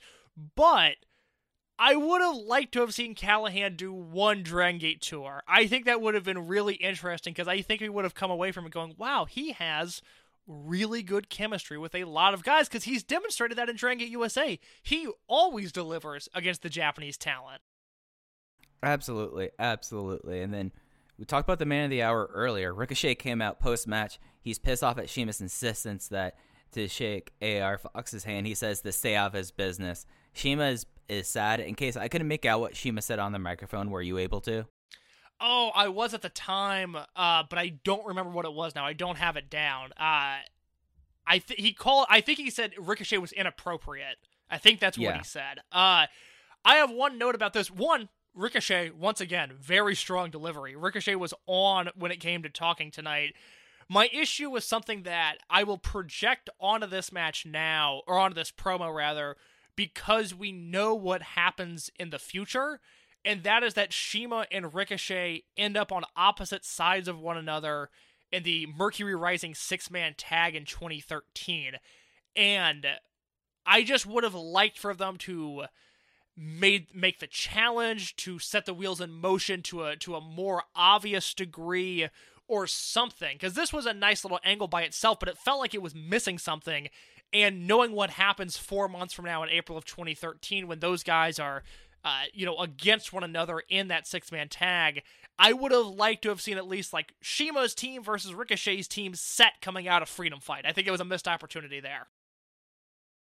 Yeah, it's something where I would have loved to see them like make this into like a actual rivalry rather than kind of be on opposite sides because there's something there that after like the end of Fox and Ricochet's feud that that you could definitely build on, you know, and they. It does not seem to my recollection. We're getting to a point point in 2013 where other than like major shows, I was not watching every single DGUSA show that might have happened and I've completely missed it to be honest, but I don't think it did. Um, I'm trying to think real quick off the top of my head. I mean, they do they do some stuff with it. I think it's it it's a little bit like the Johnny Gargano Chuck Taylor feud, where I just think everything was so spaced out that it doesn't it doesn't really uh, feel like a big feud. And yeah, I mean, you know, Ricochet and CIMA they end up on opposite sides through the summer of 2013. So they they kind of do something with it. I know they have a Dreamgate match in 2013 that I've actually never seen before that I'd like to track down. So it, it's there's an idea there, but it's not really a fully execu- executed, fully realized feud. So I did do a check case, and they were not on the January shows. Neither of them. Yeah, that that I know that because it's the first time that CIMA's not there, and the Japanese town on the January shows is a little weird. I did not realize Ricochet was not on those shows as well. Well, I mean, the time of the month that would have been when things really started going in in Dragon Gate in 2013. Yeah, because it's not early January where No. they might be on a break. It's it's late January. They're heading into Truth Gate at that point, and then Champion Gate. I guess they were running Champion Gate in June at that point, but still, there was stuff going on in Japan. CIMA had to be there. All right. Right, right. And then backstage went to Tozawa. Tozawa says he's going to win. Then he spoke Japanese for a bit and told us that Matt Blinky meant means bullshit. Akira Tozawa, fantastic. He's so good. Like so good. He's he's so good. And then we get into Samurai Del Sol and El Generico versus Marahi Asapa, Ryo Jimmy Saito, and Genki Horiguchi HAG It was Samurai getting the uh, win over Horiguchi with his springboard poison Rana and a pretty fun match. It went 15 minutes and 15 seconds. I went three and a half stars. I thought this was fun, but I mean, it's also something where like we're dealing with like El Generico, who is just kind of there right now. I mean, he's in this thing. I like we've talked about. Like El Generico comes back to Ring of Honor by the end of 2012, and you have Samurai Del Sol who's still there, and then Saito, who we've talked about. We don't think Ryo Saito necessarily completely worked in the United States. And then, you know, Genki Horiguchi, someone who I would have, if you if we get to a point, I think this would be fun in our rapid show where we pick up who would be the six to seven Japanese wrestlers we bring over each show. I think I'm bringing over Genki Horiguchi a whole lot. Oh God, yeah, I, absolutely. I went four stars on this, and it's something we'll talk about more next set of shows. That SoCal Triple Shot, where you know this is the last time we see Generico because Generico is WWE bound in about a month and a half after this show. So this is the last time we see him. It's the last time we see Horiguchi, and I think that's a real shame because one, their chemistry is excellent. Two, they both just connect with audiences in such a universal way. But what impressed me here is what has impressed me all weekend, and that is Samurai Del Sol. I I get it. Like I know why Gabe was in love with this guy, why Del Sol was the highest paid member of the roster, why he was getting flown out to shows. I get it because I, he is unbelievable. And that springboard poison rana is a death-defying move that when he hits, it it looks like it kills Genki Horiguchi in this finishing stretch, and in the best, uh, to coin a phrase, romantic way possible. it, it's the, what this match is, and, and I'm higher on this because I feel this way a lot with Genki Horiguchi. I think I've always been a little bit higher on him than even most of the Dragon Gate hardcores because when Horiguchi gets going and when he's in a match like this, it's just baseline great. Like I just I take the the sum of this match and I'm like, yeah, that was great. Like what they did, what Horiguchi just did, most wrestlers can't do. He's in the one percentile of talent in the wrestling world, and he's doing it against El Generico and a young, motivated Samurai Del Sol. That is a winning formula every single time. And I really wish, I know I said this last week, I really wish Del Sol would have gone to Japan. I want to know what that looks like. And it's something that he was able to kind of like put this together in a match where Horiguchi, like yeah, Hor- Horiguchi is probably like we've talked about the uh, the sneaky great thing that of Horiguchi just like just being solid and how Susumu Yokosuka is like if you look across like the breadth of the uh, Dragon system, he is the guy who is like probably one of the top people if you want to talk about most outstanding, just because you put him in a ring, you put him in the right circumstance. Susumu Yokosuka is going to put out there, and Genki did it as well. Uh, one crazy spot in this match you did not mention was the monkey flip 450 splash that Samurai Del Sol hits. It is insane. Just absolutely nuts. They did it against CIMA and AR Fox in Michigan, and it blew my mind then, and it blows my mind now. It's, you know, eh, just not getting a prolonged Del Sol Generico tag team is such a bummer. Forget the fact that we never get Gargano versus Generico, which. I I will say I understand Gabe's reasoning for doing the four way main event, but I think by this point it was pretty known that Generico was signing at some point just do Gargano versus Generico now. Just get it out of the way and, and be damn with your storytelling. I really wish that match would have happened. I think it would have been a really interesting test for Gargano at the time. But the the tag team between Generico and Del Sol, it's just it's, uh, they're unreal. Uh, It's such a fun team, and I wish we got more of them. Absolutely, absolutely. And it's something that like you like see this happen and you're like, okay.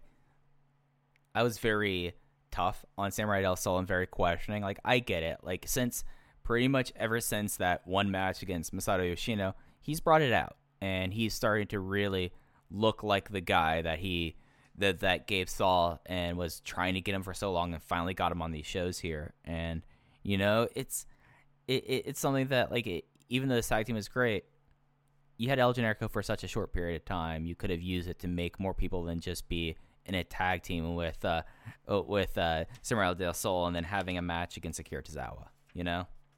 Yeah, absolutely. And then we went backstage. Another great Southern Ohio man moment. Sami Callihan is has a monster can as his spitter. In case I know you're not much of a energy drink person, but there is a size of monster that is larger than normal that has like a twist off can because it's not meant for you to drink it all at once. That I've known a lot of guys that like those monster cans for spitters because you you have like a rim and spit into it. And he talked to he says he's calm and collected. He's not mad against losing about losing against CIMA. He's groaning. He says that he's the scariest dog in the fight, and he will continue until he will finally get the Dragon Gate Championship. And you know, this weekend has been very interesting for Sami Callihan, especially with now Pinkie Sanchez is out of the company. Arik Cannon's kind of adrift, but they have a Gabe has a very distinct path that he wanted to do with Sami Callihan here, and it definitely felt pretty focused. Where some DUF stuff with Sami in the past kind of felt very rambling. I like this promo a lot. Uh, again, uh, this this era of Sami is just very very good. I understand why he gets signed in June of 2013. You know, it's coming up because he is eh, eh, the the size was his biggest issue, but it's really I know this is crazy to say, but I feel like not being able to get anything out of Sami Callihan, and I don't know the entire story about what happened with him in NXT, but you just look at their roster now eh, of current day NXT, and it's all guys that look like Tony Nese. Like it's just they are the athletic work rate promotion. Now their house style limits them from, for the most part, having good matches. But to not be able to use Callihan just as a promo seems like a huge indictment of the creative process. 2000 specifically 2013 2014 Callihan once he returns to the indies it's real hit or miss. Now when he hits it's still excellent, but they're few and far between. But it, it's shocking that WWE didn't figure him out.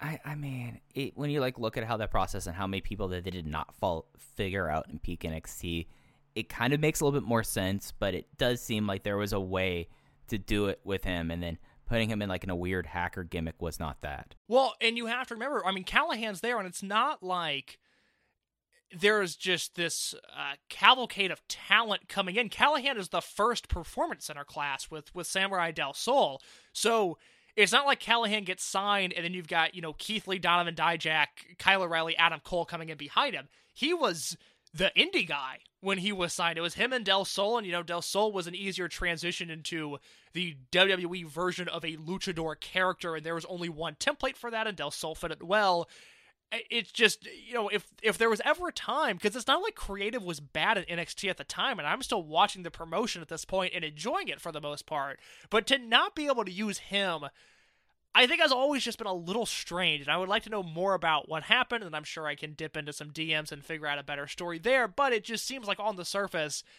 Callihan should have worked out in WWE because this DGUSA promo was very very good Right. And then we went into the main event. It's a four way elimination match Johnny Gargano versus Akira Tozawa versus Ricochet versus AR Fox. Going through the uh, the falls here, it was Johnny Gargano retaining his title in 30 minutes 27 seconds.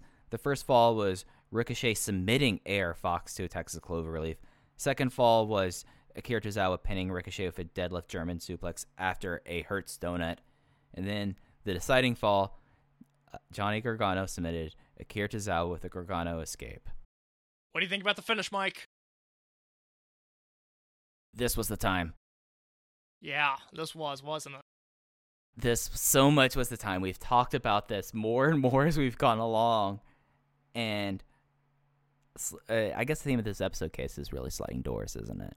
Because I'm wondering what 2013 would have looked like, what WrestleMania would have worked looked like, like if you would have had Akira Tozawa versus Shingo Takagi in the main event there. Well, they do it the the second or the I guess the third night, the second Dragon Gate USA show. So you could still reasonably do Gargano. Uh, you could have kept the booking of WrestleMania weekend the same because it's Tozawa versus Ricochet, and it's Gargano versus Shingo on night one, and you could have done that, and then on night two you could do Tozawa versus Shingo and Gargano and Ricochet in the six man tags, and nothing changes. You're right. You're right. Yeah, yeah. So it's not like a crazy card change there. You could have made that happen and that would have been such an interesting thing because arguably like yes it's the most uh, it's the biggest weekend in, in the DGUSA history is the Secaucus, New Jersey WrestleMania 2013 weekend, but it would have made so much sense. And with how the crowd was, other than uh, really, other than maybe the, the moments, the slight moments where the crowd was getting into it before this match, no one was as over as Akira Tozawa here. He everything he did there connected. He works in this company as like a weird tweener that does very heelish things, but he's cheer from it. Like I have a theory about the Young Bucks. So the Young Bucks are innately are heels, but they're heels that people like, so they cheer him. That's how Akira Tozawa is. He's been the most over person in the promotion the entire time since he was introduced in 2010 in the uh, Canadian weekend, and they. I would love to know why Akira Tozawa has never opened the Freedom Gate champion because it just seems like such a no-brainer in retrospective, especially coming out of this match. Other than Gabe now finally having an American he can book on on all of his shows, you could have had Akira Tozawa here, and I think that at a time where the Indies were really in a bad place, I imagine the houses would have been a lot better with Akira Tozawa in title matches. The other thing is, in relation to this being Tozawa's time, they had an out because John Davis attacks Gargano before the match starts, and you can always, always go back to that and say, like, yeah, you know, Tozawa won and he is the champion, but Gargano was attacked by John Davis, and you still, I don't think the booking has to change at all from this show through the fourth anniversary show where they end up doing Gargano versus Tozawa again because you can still do Gargano versus Davis in a no rope match and you just make that non title. And then, like we talked about, WrestleMania weekend is still the same. It's. They just they had an out, and there's one specific spot that it doesn't really relate to Tozawa, but I want to be sure to mention it really early on in the match where Gargano, who went to the back after John Davis beat him up, he comes back out, and Ricochet just starts pounding on Ricochet, hits all these moves, all these moves, and looks like he's gonna pin him. Ricochet hits a shooting star press, one, two, and then AR Fox breaks up the pin. And it's an elimination match, but the fact that he broke up Ricochet's pin to deny him that satisfaction, it protected Gargano and it added to that AR Fox Ricochet feud, which, for, you know, realistically is still going on at this point because they're still going to be against one another quite a bit throughout 2013. And then from there, you know, the finishing stretch with Tar- with Tozawa and Gargano, it's just it's Tozawa and Gargano, and it's it, you know in particular it's Akira Tozawa who ended up breaking Johnny Gargano's nose in this match. Props to Gargano for not missing a beat, but that finishing stretch was phenomenal. And this is there's a reason that Mike, I, I I don't know if you know this, but in 2012 it was the first year that our website Voices of Wrestling did a match of the year poll. They did a top 10. Now we're doing what like a top 170. They did a top 10 in 2000. Ridiculous, just ridiculous. but it's the best thing we do. I'm glad we do it every year. I love it. But in, in 2012, there were four voters. They did a top 10, and number four was this match. And I will say now, Rich Kraetsch of Voices of Wrestling had to say, one of the best four ways I have ever seen. Each guy did something breathtaking, and the flow of the match was the best I've seen for a multi man match. There wasn't the usual lull where it seemed like guys were waiting for their turn. With that said, I did not like Gargano winning under those odds. Had too much of a Super Cena Hogan feel to him, but that didn't kill it. An elite match for 2012. Rich Kraetsch, Voices of Wrestling, fourth place in the 2012 Match of the Year poll. Yeah, and it's something that it just operated on a certain way that you you know Ricochet coming in here and we we talked about Gargano and Tozawa. Ricochet's heel work against AR Fox leading up to the AR Fox elimination was excellent. Just dismantling this guy's knee, just like tossing him onto a ladder, hitting him with a chair into the ladder, and then putting him in a Texas cloverleaf, which I mean, Ricochet, that's like one of the few times in his career I remember him actually using a submission finish- finisher. But the reason why it worked is then he proceeded to like just lay in punches to the injured knee the entire time until AR Fox just had to tap or else his knee would go out, which is excellent storytelling. So everyone really did their part here. There's a just absolutely insane Doomsday Suicida in this, and it just was one of those things where they told like looking at the show and before getting into this like this show and like my memory of this match, I was like, oh wait, this match is 30 minutes long. That's going to be something. And then sitting down and watched it, it was one like the fastest 30 minute like epic matches that I've seen just because like so many things started happening and it was just like consistent because there was not like your turn, my turn. It was distinct stories being told here, and the glue of it was Akira Tozawa. I mean, he was the guy that should have been the fourth Open the, the Freedom Gate champion. Four and a half stars from me. Four and a half as well. Like this is one of the matches that next week we'll do our top ten of the 2012s, and it just was like a really, really just like a match that like I, I still don't think Johnny Gargano is necessarily the right champion, and I don't think it's going to happen until he turns heel. But I think that this was like the start of that. Next week will be an interesting show. Obviously, the first show of 2013. Mike and I will have our top 10 matches of 2012. I will also be reading the Gabe Sapolsky State of the Union address from the end of 2012. But before we get to that, we have a Johnny Gargano go home promo. Mike, did you have any thoughts there? I mean, like the big thing is that Gargano tried to offer hands to Zawa and he kicked it, and Tozawa kicked it away, and just was like a, the standard ace, thank you for coming promo. I, I will say Gargano sucks me in every time he does one of those. He was uh, he was annoyingly good at those. Did you enjoy the show promos? So that is how Dragon Gate USA ends in 2012. We have the final thing we'll talk about real quick. Evolve 18 on December 8th, 2012. This was the final show from the WWN universe in 2012 on commentary for the show, Arda Ocal, Johnny Gargano, and Colt Cabana, who did not wrestle but was uh, was there to do commentary. This show was from the Flyer Skate Zone in Voorhees, New Jersey. Mike, I will run down the results real quick because this is a show that I have not seen and I don't know a ton about, other than that there were four singles matches to determine a later four way freestyle. Those matches were AR Fox going over on Tony Nese, Masada beating Papadon that happened. And to make matters worse, Larry Dallas and Papadon defeat Marty Bell in a two on one handicap match. After that, Rich Swann defeats Jigsaw and John Davis defeats Chuck Taylor. El Generico and Samurai Del Sol defeated the Super Smash Brothers. That aforementioned four way freestyle saw Rich Swann beat Fox, Davis, and Masada in six minutes. In the main event, a match I would I would like to hunt down because it is one I, I have not seen, but it got rave reviews from what I read online.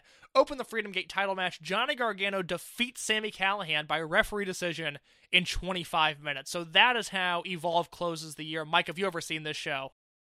No, it didn't. I remember like the referee's decision being something. I remember reading about it and being like, okay, that was kind of smart. So you know, I mean, like this is the the, the show that Arda Ocal constantly was saying it's on a double header of CZW Cage of Death. So again, how WWN's kind of devolved over the time.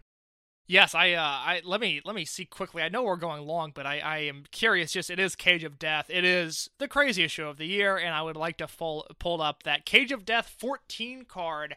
Uh, that same night, let me look at the show real quick, see if there's anything fun. Rich Swann defeated Shane Strickland. Uh, Greg Excellent and Mama Excellent defeated Drew Gulak and Kimber Lee. I can go ahead and give that match a dud, even though I've never seen it. Adam Cole defeated Sami Callihan. AR Fox defeated Robert Anthony in 25 minutes. Uh, Masada defeats Drake Younger for the CZW World Heavyweight title. It's we'll be talking about Drake Younger in the next three shows it'll be weird to talk about, but I have a real soft spot for 2012 specifically. 2012 specifically, Drake Younger in your Cage of Death match was Matt Tremont versus DJ Hyde in 22 minutes. So not a show that looks good at all. This is a very bad looking Cage of Death. Oh yeah, this is just CZW. You, you, you know, I mean, you like look at like the people on this show and with with some judicious changes, you could probably have made like a competent show here. Maybe I don't know. That's a, that's a pretty rough talent uh, talent lineup. Well, Mike, are you ready to preview what's coming next week? Open the Golden Gate 2013. Yeah, let's get into it. All right. So, like I said, Mike and I will have a top 10, Gabe Sapolsky State of the Union address, and open the Golden Gate 2013 from Lakeview Junior High School in Santa Maria, California. This show has Samurai Del Sol versus Eita Brian Cage versus Ray Rosas, an evolved three way elimination match with John Davis, Chuck Taylor, and AR Fox, Johnny Gargano and Rich Swan versus the Jimmies of Jimmy Susumu and Ryo Saito, Julian Cash versus Kevin Devine in a local match. The Young Bucks return to the promotion, and we get the Young Bucks versus the DUF of Arik Cannon and Sami Callihan. In your main event, Mike Spears, Akira Tozawa versus John Morrison.